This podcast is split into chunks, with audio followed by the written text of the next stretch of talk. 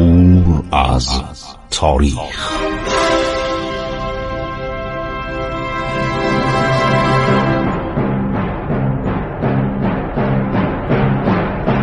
کاری از گروه جوان و اندیشه رادیو جوان.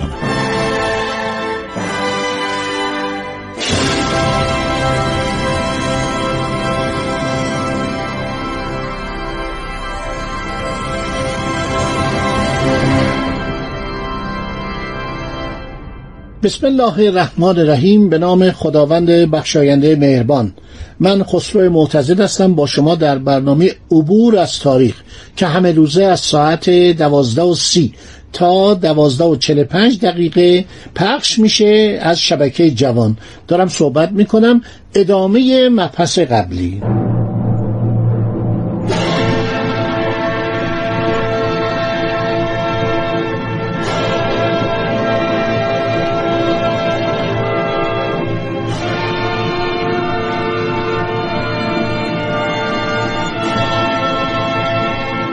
گفتم یکی از زمینه های تمدن غذاست. ایرانی ها خوشخوراک بودن از زمان قدیم. شما اگر کتاب کاتزیاس رو بخونید درباره کوروش ببینید غذا خوردن کوروش چقدر پاکیزه بوده و غذا خوردن کوروش باعث شگفتی ارشمد آستیاگ شد که پدر مادر کوروش بود، آخرین پادشاه ماد. اجیتاک یا آستیاگ چقدر غذا خوب میخورده، پشت میز غذا میخوردن، تو بشخاب غذا میخوردن، قاشق و چنگال داشتن. غذا خوردن ایرانی‌ها در دنیای قدیم باعث شگفتی بوده. مردم ایران خوش غذا بودن. در دربار عباسیان خاندان برامکه که اومدن غذاهای ایرانی رو رایج کردن دوران هارون الرشید. از طریق اشعار شاعران دربار المستکفی بالله، یکی از خلفایی است که زیاد هم سلطنت نکرد، ایرانی‌ها اونو برکنار کردن.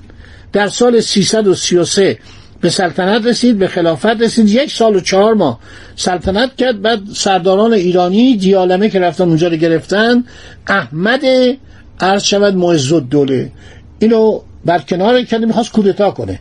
در خان خلیفه المستکفی بالله ابتدا ظروف ترخون، مرزنجوش، دارچین، گلپر صحرایی، سیر با ماست، سیر و ترشی، سیر ساده، زیتون، پیاز، شلغم آمیخته به سرکه قرمز و سفید به صورت سبزی‌های اشتها آور یعنی سالاد گذاشتن.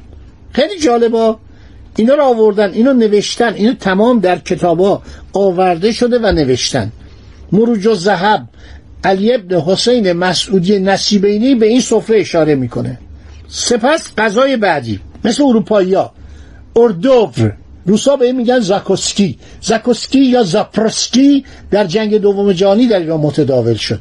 مثلا می اومدن یه مقدار سبزیجات میذاشتن، انواع سالات ها میذاشتن، خوراکی ها رو میذاشتن، پیش غذا بود. روسا چون در جنگ دوم جهانی خیلی فقیر بودن، در اینجا عرض شود کلمه شور میذاشتن تو مهمانیاشون. خیلی هم تعجب، این متداول شد تو ایران. الان هم از بسیاری از رستوران‌ها شما میرید اردو، این کلمه انگلیسیه ولی کلمه فارسیش پیش غذا بوده، غذای اشتهاور. سپس بزغاله بریان با نعنا و ترخون می آوردن، جوجه مسمن بریان با سمبوسه می آوردن، تخم مرغ نیمرو و زیتون کنار بشقاب میذاشتن. آنگاه تورنج با خرده عود و عنبر آمیخته به پنیر تن، رطب تازه، سرکه تیز، بورانی بادمجان، مارچوبه، لوزینه فرو رفته در روغن و شکر به سفره می آوردن. مستکفی یک سوالی میکنه از یک عده که در دربارش بوده، میگه آقا غذای عالی چیه؟ اینا اینو میگن، میگن آقا اینا رو باید بیاری، بزغاله بریانی بیار، بعد برنج بیار. این خیلی جالبه.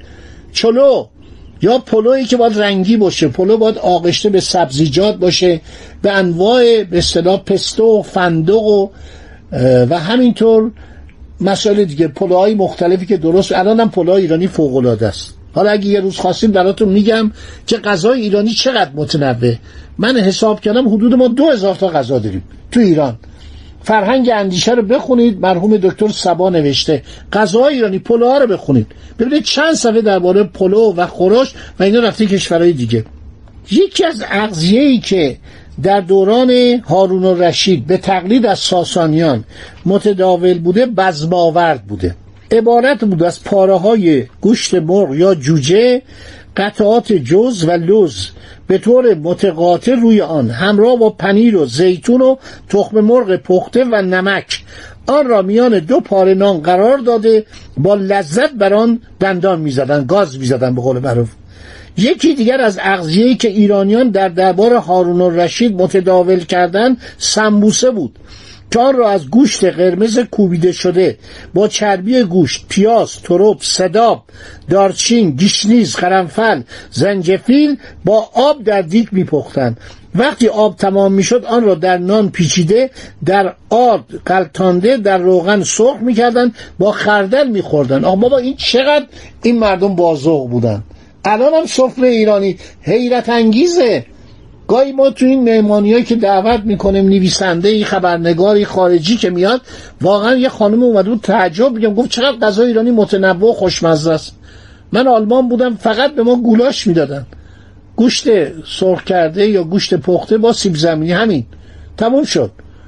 و خیلی هم افتخار می‌کنم ما هزار نوع سوسیس داریم در این مملکت. شما نگاه کنید چقدر عرض شود که با ذوق بودن. حلیم از بره و مرغابی و گندم سفید و ماش و لوز کوبیده، نمک و خلنجان، نمیدونم خلنجان چه، پخته میشد. اعراب معتقد بودند که حلیم از ابداعات ساسان، سرسلسله ساسانیان و تحسین شده خسرو انوشیروانه. انواع پلاو، پلاو یعنی پلو، چلاو یعنی چلو، این دوتا با هم فرق داره. پلو که می‌بینید مثلا مثلا باقالی پلو، سبزی پلو، زرش پلو، این حتما کشمش پلو، ارشود که آلبالو پلو، ولی چلو سفید بوده، همون کته یا آبکشی، بهش میگفتن چلاو، پلاو و چلاو. از دیگر اغذیه‌ای بود که ذائقه در حقیقت اعرابی که مسلمان شده بودن و در دنیای قبل از اسلام این خبرها نبود، این ذائقه‌شون رو عوض کردن. شل زرد، قطاب، لوزینه از دیگر اغذیه‌ای بود که ایرانیان تهیه آن را در بغداد متداول کردند.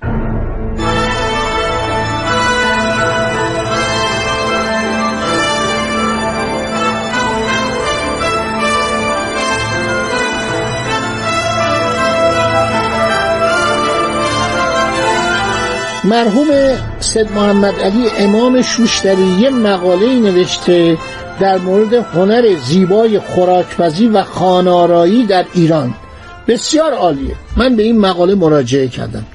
نام اغذیه‌ای که از ایران به سرزمین‌های عربی برده شد تا حدودی تعریب گردید، تعریب گردید عربی شد، مثل زنگان که شده زنجان، آتروپادگان که شده آذربایجان، خیلی از اسامی عربی شد. مثلا اسفناج تبدیل به اسفناجیه گردید، اسپرگت یا سبزیات تبدیل به اسفرجات. الان توی بغداد شما برید میگه آقا من اسفرجات میخوام، یعنی سبزی میخوام. فستقیه این چیه؟ خورشی است که از مرغ و مغز پسته مانند فسنجان تهیه میشده، بهش میگفتن فستقیه، مثل که الان هم اینو میپزن. ریباسیه جای ریواس را گرفت. بورانی بادمجان را بازنجان بورانی میخوانند. به شوربا شورباج میگویند. جرزانج جای نام کباب کنجه را گرفت، جرزانج میگن. گردانک که روی کباب روی سیخ میچرخوندن. سکباج یعنی آش سرکه. سمبوسنج جایگزین سمبوسه شد. فیش آغارچ جای نام کباب پاره پاره از شب برای صبح آماده شده را گرفت. کباب و شب میگرفتن، گوشت و تیکه تیکه میکردن، پیاز بهش میزدن، ماست میزدن، ارشاد آب لیمو میذاشتن، اینو میذاشتن فردا کباب میکردن که خوشمزه بشه و ترد بشه و گوشت قابل خوردن باشه. خامیزک جای گوشت بریده نیمه خام شبیه کالباس را گرفت. به جای پالوده فالوزج میگفتن. پالوده پالوده شیرازی که در تابستان مردم میخورن بهش میگن فالوزج. به کاک یا کک، کک میگوین، که این که جای کک یا کاک کاک کاک پزان، ما الان کاک پزان داریم تو شهرهای جنوب ایران، بهش میگن کک. من گاهی تو تلویزیون تعجب، کک یعنی چی؟ معلوم شد یعنی کک، یعنی کاک. خوراک رازیانه زده را زینچ میگفتن، خورش بادام را لوزینچ مینامیدن، فندقیه جای خورش فندق را گرفت. به رودک یا مرغ بریانی روزق میگویند. خوراک سماق را سماقیه نام نهادن.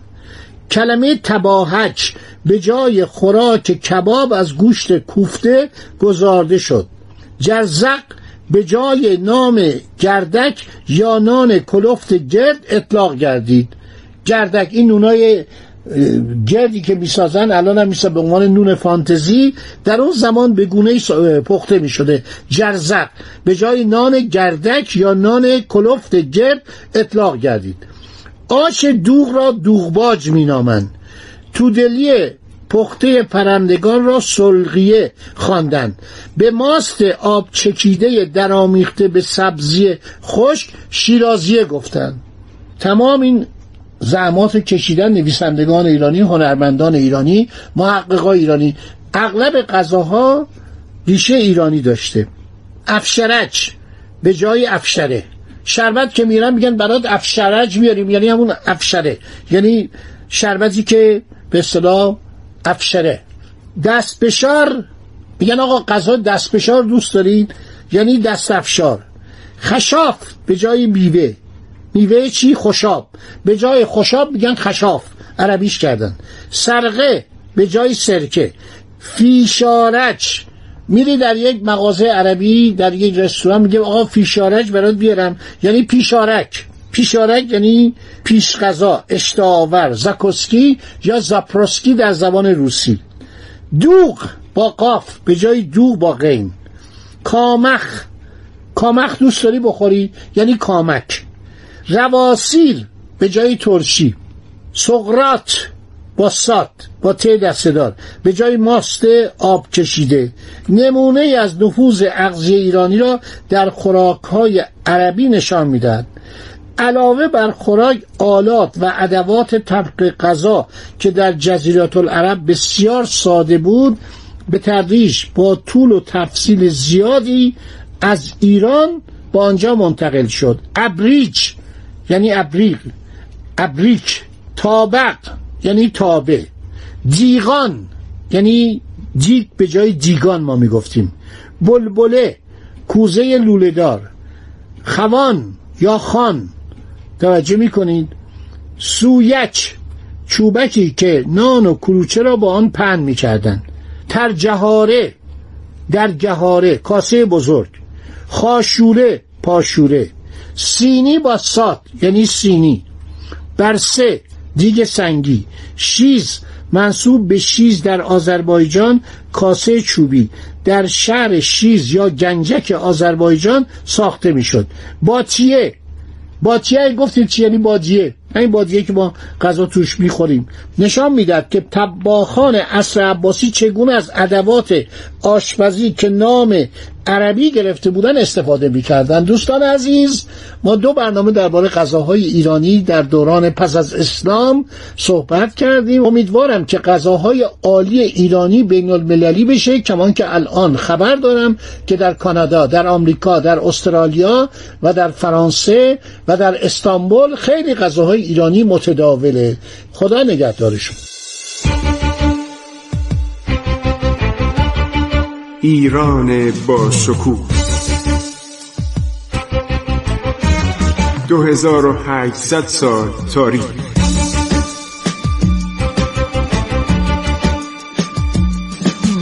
عبور از تاریخ.